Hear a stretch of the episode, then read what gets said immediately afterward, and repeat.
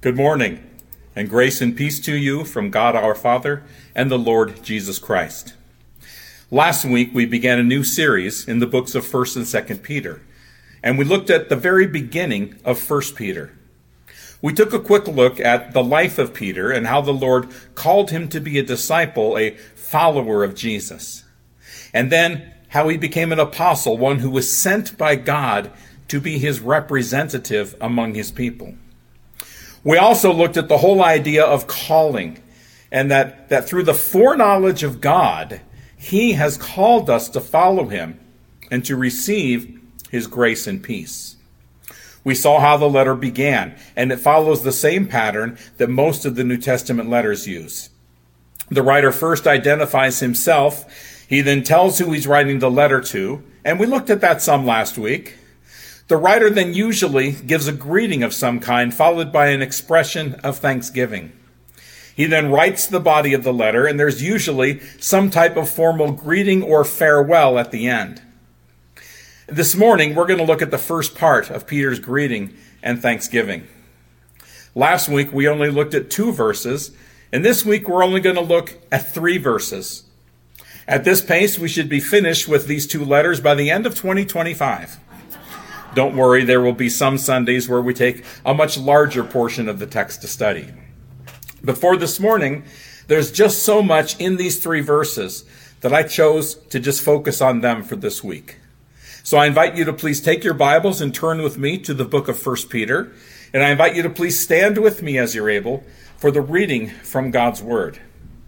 This morning I'll be reading 1 Peter chapter 1, verses 3 through 5 if you're following along in the Pew Bibles, it's found on page 857.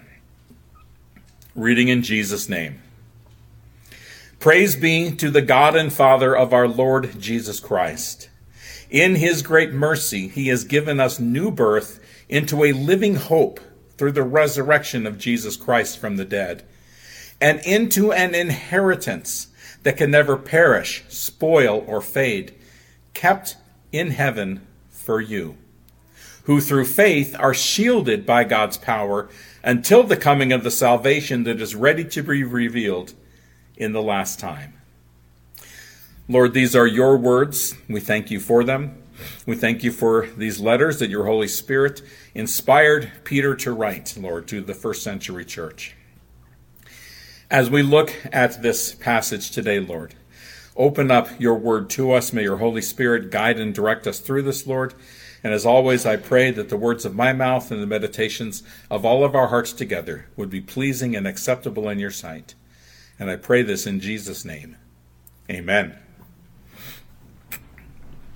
So Peter begins by writing, Praise be to the God and Father of our Lord Jesus Christ. Why doesn't he simply say, Praise be to God?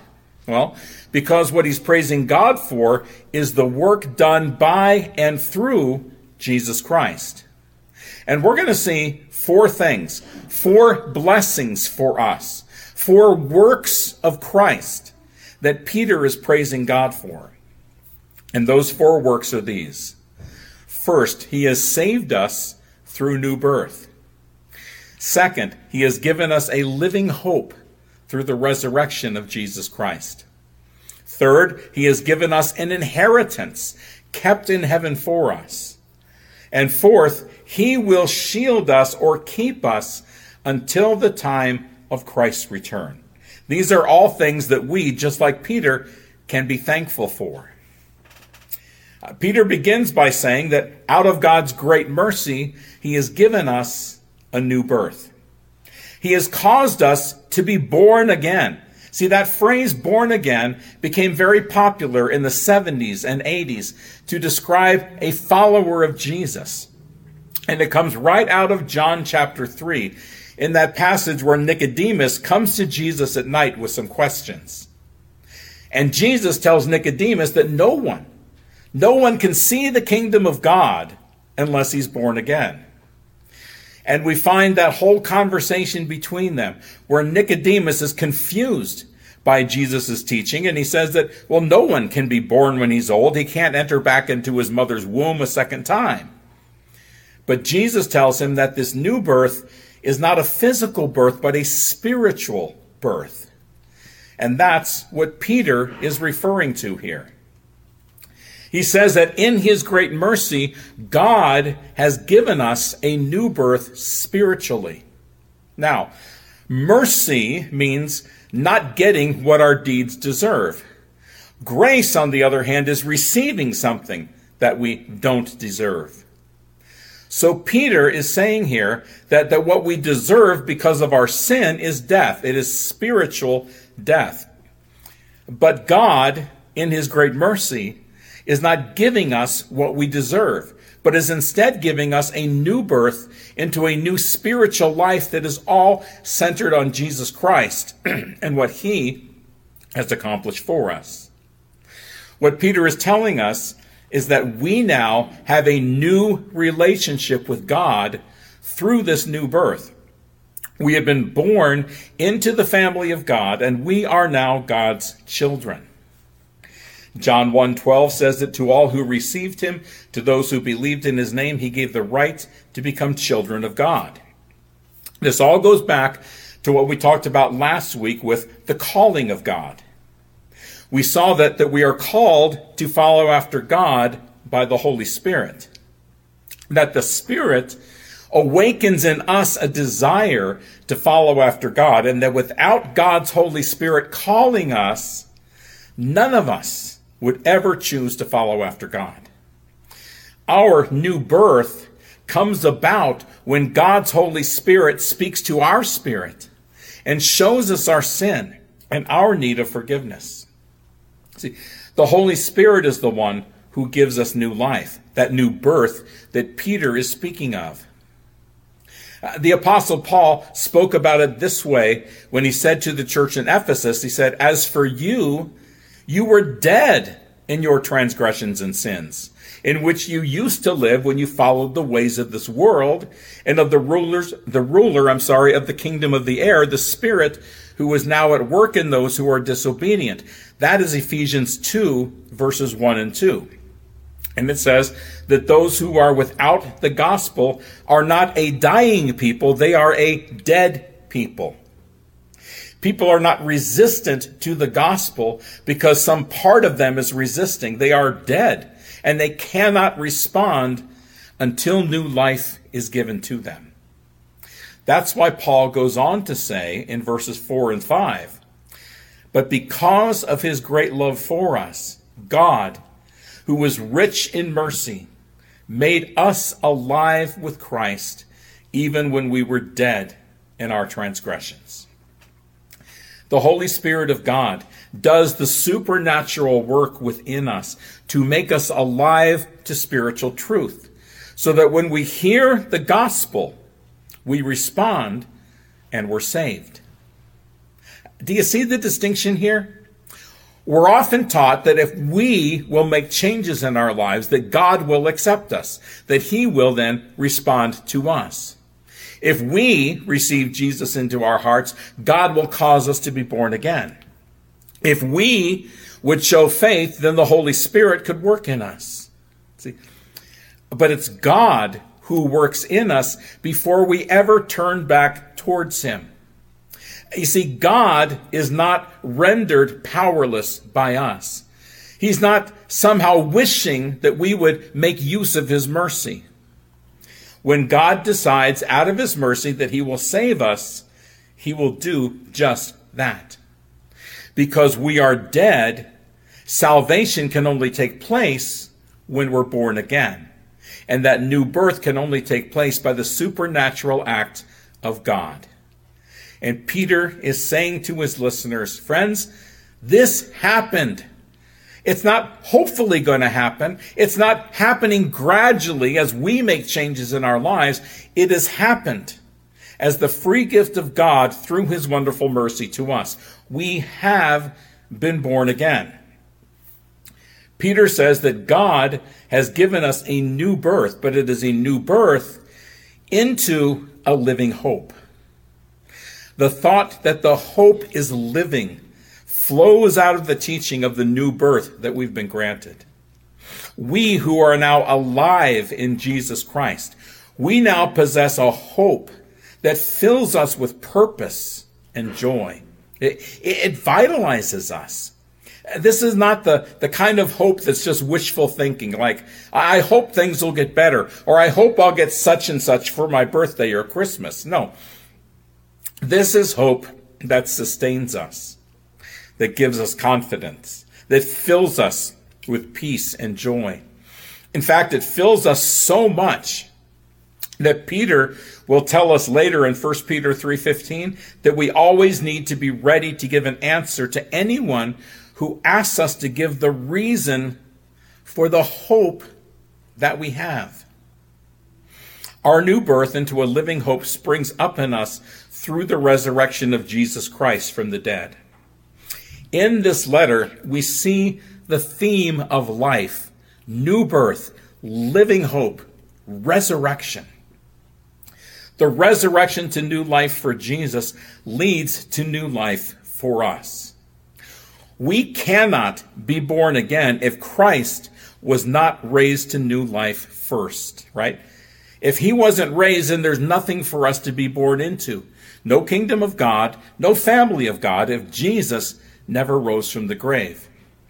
As the apostle Paul teaches us in 1 Corinthians 15, 17, if Christ has not been raised, your faith is futile. You're still in your sins. We're still dead. But Paul goes on to say, and I love this part of the passage Christ has indeed been raised from the dead. And because Jesus was raised from the dead, then we too are born again into a living hope.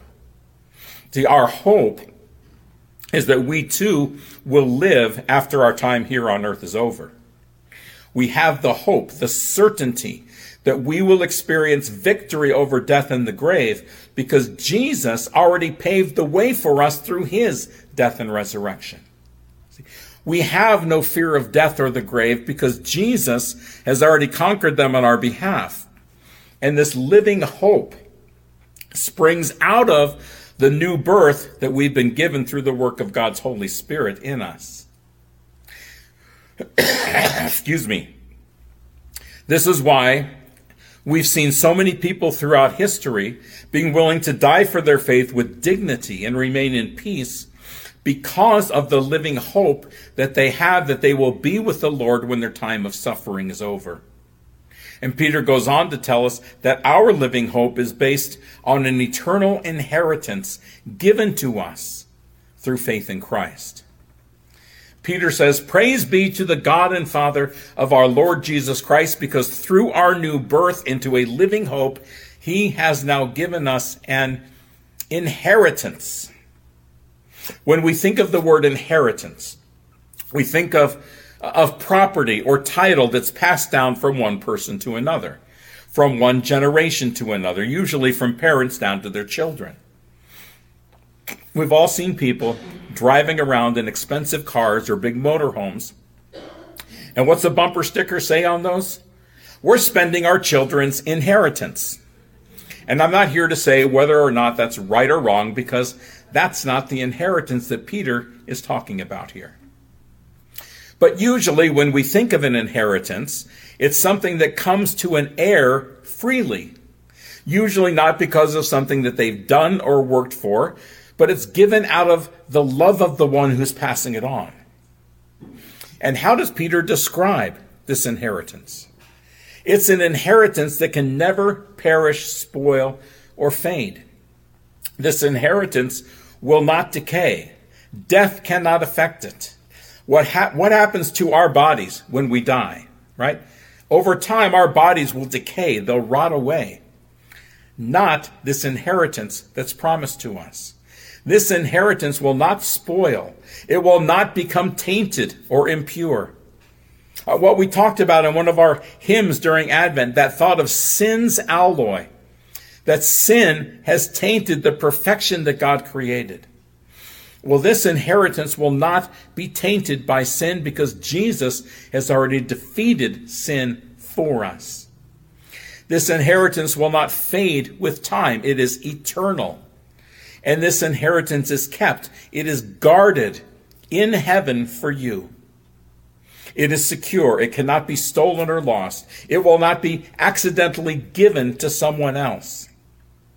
No one else can claim it. The, the data entry person will not have our name misspelled or our social security number wrongly written down, right? There will be no computer breakdown or virus to cancel our inheritance. And that sounds great, doesn't it? Nothing is going to happen to that inheritance. But you might ask, well, what about me? What if I lose my way or I fall away? What if I misplace my reservation number? What if Satan gets to me first? What if I don't make it to heaven to claim my inheritance? Well, let's see what Jesus himself has to say about that first. In John chapter 6, verses 39 and 40, Jesus says this. He says, This is the will of him who sent me, that I shall lose none of all that he has given me, but raise them up at the last day. For my Father's will is that everyone who looks to the Son and believes in him shall have eternal life, and I will raise him up at the last day. And then again in John chapter 10, verses 27 through 29, Jesus says this My sheep listen to my voice. I know them and they follow me. I give them eternal life, and they shall never perish no one can snatch them out of my hand. My Father who has given them to me is greater than all. No one can snatch them out of my Father's hand. That is Jesus' promise to those who have faith in him, to those who have been born again into a living hope. The promise is that they will have this inheritance. But for many, there's still a nagging question or worry. See, Peter says that it's through faith that we are shielded or kept. Uh, maybe no one can snatch me out of the Father's hand. But what if I jump out through my own lack of faith? What if I choose to walk away from the Lord? And that is a real and appropriate concern to have. But let's first note Peter's intent here in writing. Peter's focus here is not to give a warning. He's not saying, watch out, you've got this wonderful inheritance that's going to be taken away if you don't keep up your faith. No, he doesn't say that. The thrust of his message is this rejoice. Praise be to God. Look at this wonderful, secure inheritance that God has given you. And all that's required of you is to believe it and receive it. Now, for those of us who still worry, be reminded once again that we are God's elect. We didn't choose God in the first place. Through his foreknowledge, he chose us. We are redeemed, remember, by the blood of Christ shed on the cross. We have been sprinkled by the blood of the Lamb. What did we do of our own to earn this? Nothing. When we finally exercised faith, we did so because God called us, caused us, I'm sorry, to be born again so that we could exercise faith. Faith is God's gift to us. He is the one who created the faith in us in the first place. And Paul tells us in his letter to the church in Ephesus that God guarantees his gift of faith to us. Right? This is what Paul wrote in Ephesians 1 13 and 14. He said, And you also were included in Christ when you heard the word of truth, the gospel of your salvation. Having believed, you were marked in him with a seal, the promised Holy Spirit, who is a deposit guaranteeing our inheritance until the redemption of those who are God's possession to the praise of his glory. We have the mark, the seal of God's Holy Spirit who guarantees our inheritance. It is guaranteed because the Holy Spirit who lives within us guarantees it to us. Now, is there a place for warning about a lack of faith or a falling away from the faith? Sure, there is. Whenever we become complacent about our faith, and we begin to presume upon God to save us, regardless of whether we exercise faith or not. whether we choose to follow him or not, then, then we need to examine our hearts to see if we have truly had saving faith to begin with. Faith, again, is not the source of salvation. It is the means that God has chosen through which to grant his salvation to us. It is the evidence of our salvation. If we lack that evidence of faith, then yes, there is cause for concern.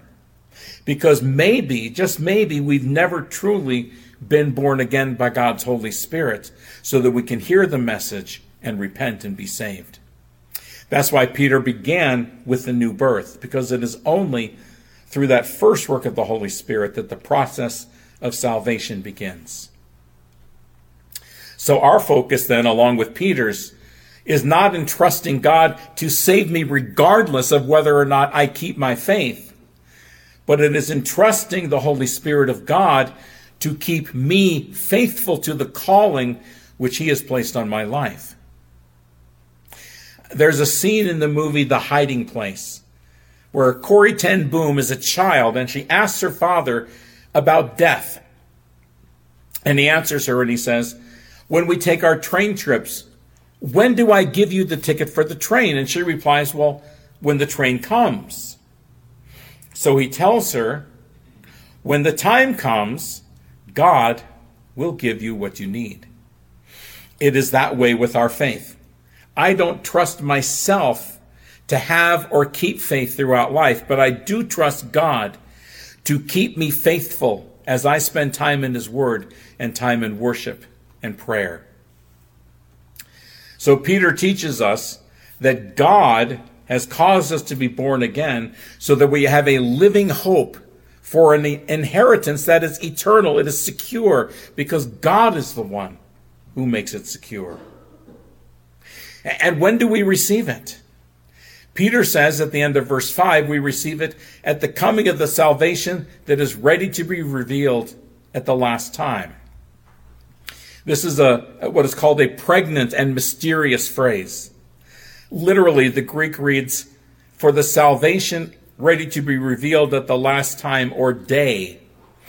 Peter is looking to the final day of Christ's return when he will complete his work of salvation, not merely saving his people from sin, but destroying sin and death, and then raising his people with transformed bodies that will no longer know sickness or frailty or death.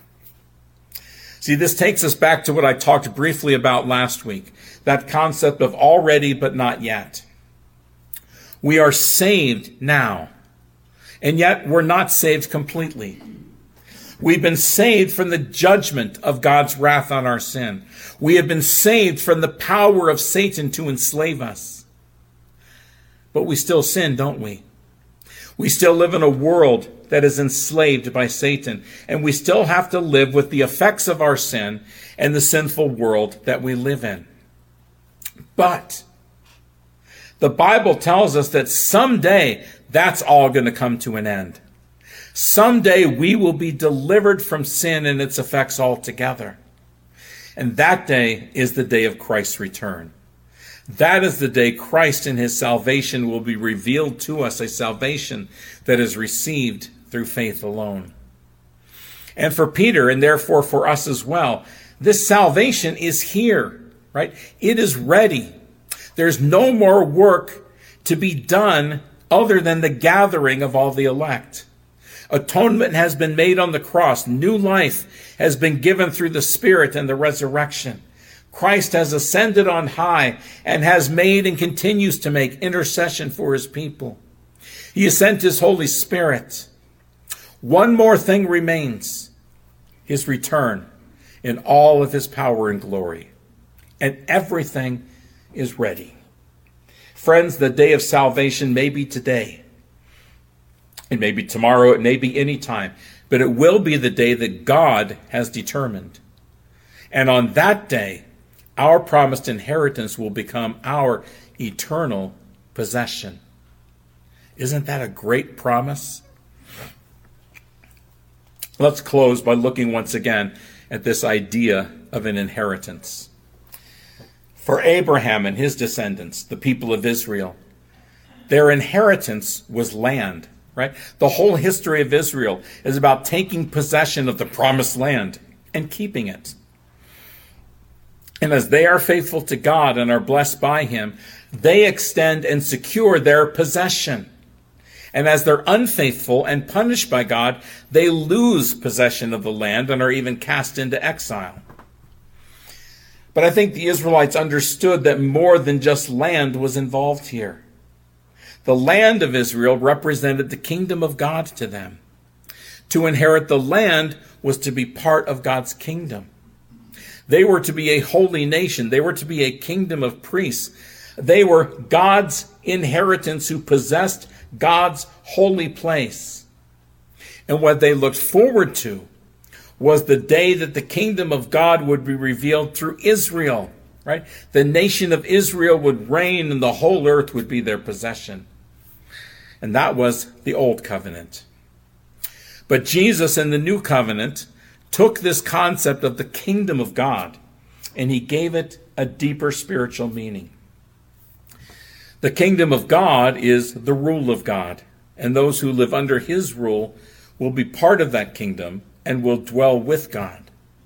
So when Christ returns, he will say to his people, as he says in Matthew 26 34, he'll say, Come, you who are blessed by my Father. Take your inheritance, the kingdom prepared for you since the creation of the world. We inherit the kingdom of God. Or we can under, understand inheritance in other terms. In Matthew 19 29, Jesus says we'll inherit eternal life. Hebrews 1:14 says we will inherit salvation. See, but my favorite understanding of inheritance is the one given to the Levites the priests of God, in Deuteronomy chapter 10, verses 8 and 9. Listen to what it says. At that time, the Lord set apart the tribe of Levi to carry the ark of the covenant of the Lord, to stand before the Lord, to minister and to pronounce blessing, blessings in his name, as they still do today. That is why the Levites have no share or inheritance among their brothers. And listen to this last phrase For the Lord is their inheritance. Isn't that a wonderful phrase? The Lord is their inheritance. And for the believer in Christ, the same is said. The Lord is your inheritance. So, whatever term you want to use, what inheritance is intended to convey is this you have a portion reserved for you that cannot be taken. You are sons of God, whether male or female. You are sons who, by virtue of being born of God, possess the rights of sons to be joint heirs with Jesus to God's inheritance. Paul put it very eloquently in Galatians 3, verses 26 through 29. He said, You are all sons of God through faith in Christ Jesus. For all of you who were baptized into Christ have clothed yourselves with Christ. There is neither Jew nor Greek, slave nor free, male nor female, for you are all one in Christ Jesus. If you belong to Christ, then you are Abraham's seed and heirs according to the promise. Heirs are those who receive the inheritance. So I ask you this morning, are you an heir of the kingdom of God? Because I think that many today presume to possess something that they don't have. You can't inherit eternal life by being a grandson. Being born of believing parents will not save you, but only being born again through the awakening of the Holy Spirit to faith in Christ, that will save you. The evidence of the new birth is your faith, not the faith of your parents, right? Understand also that you cannot inherit eternal life by being like a son. Having good Christian values is not enough. Being a good church person is not enough. It is through faith, your faith, and faith alone, that you receive that inheritance that Peter is speaking about here. So I ask you once again is that inheritance yours today? If you have any questions concerning whether or not you have that inheritance waiting for you, I'd love to visit with you after the service. Please pray with me. Oh Lord, we are so grateful for the promise of a living hope because Christ rose from the grave to an, to an eternal inheritance, Lord, kept in heaven for us. You said in John uh, chapter 14 that you were going to prepare a place for us, Lord. And that place is going to be unlike anything we've ever seen before. Thank you. Thank you for the inheritance that is laid up for us through faith in Christ. Help us, Lord, as we're living here in this world, to, to keep our faith in you strong, to walk with you daily, Lord, so that we're ready to receive that inheritance when the time comes. Thank you. Thank you for your promise to never let go of us, that, that no one can snatch us out of your hand. That is a wonderful promise, Lord. Receive our, our thanks, Lord, for this wonderful inheritance and the living hope that we have in you. In Jesus' name I pray. Amen.